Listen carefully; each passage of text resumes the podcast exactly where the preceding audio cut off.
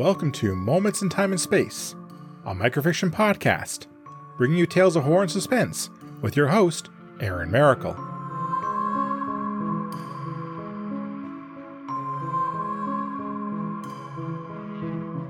Hello, everyone. Revenge always comes at a price, and for some, that price never seems too high until it comes time to pay the balance owing. The red wine was warm as it slid down Gregory's throat. He looked at the remains of the glass cradled in his hand and sighed. He had finally killed every single one of the people who took his family away from him. The last one was a young man in his mid twenties with a buzz cut and bad teeth. The fool had begged for his life as Gregory slowly disemboweled him. He could still hear the young man's screams as he perished. For all that he had done, Gregory still felt empty inside.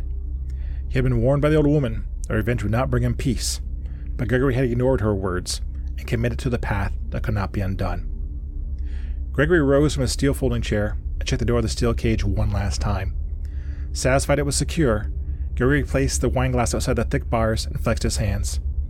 Night would be here soon, and the full moon would rise to bask the land in a pale light.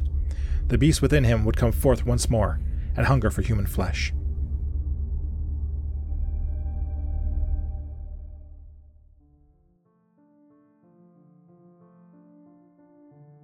You get what you pay for. Thank you all for listening to this moment. If you like what you heard, please subscribe to the podcast and leave a review. You can also follow me on Twitter at Moments in TAS. Feel free to recommend this podcast to others and help it grow.